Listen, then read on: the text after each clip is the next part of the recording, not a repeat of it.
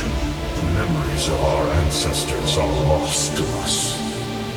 For the first time, the halls of the Templar Archives are silent. It has been difficult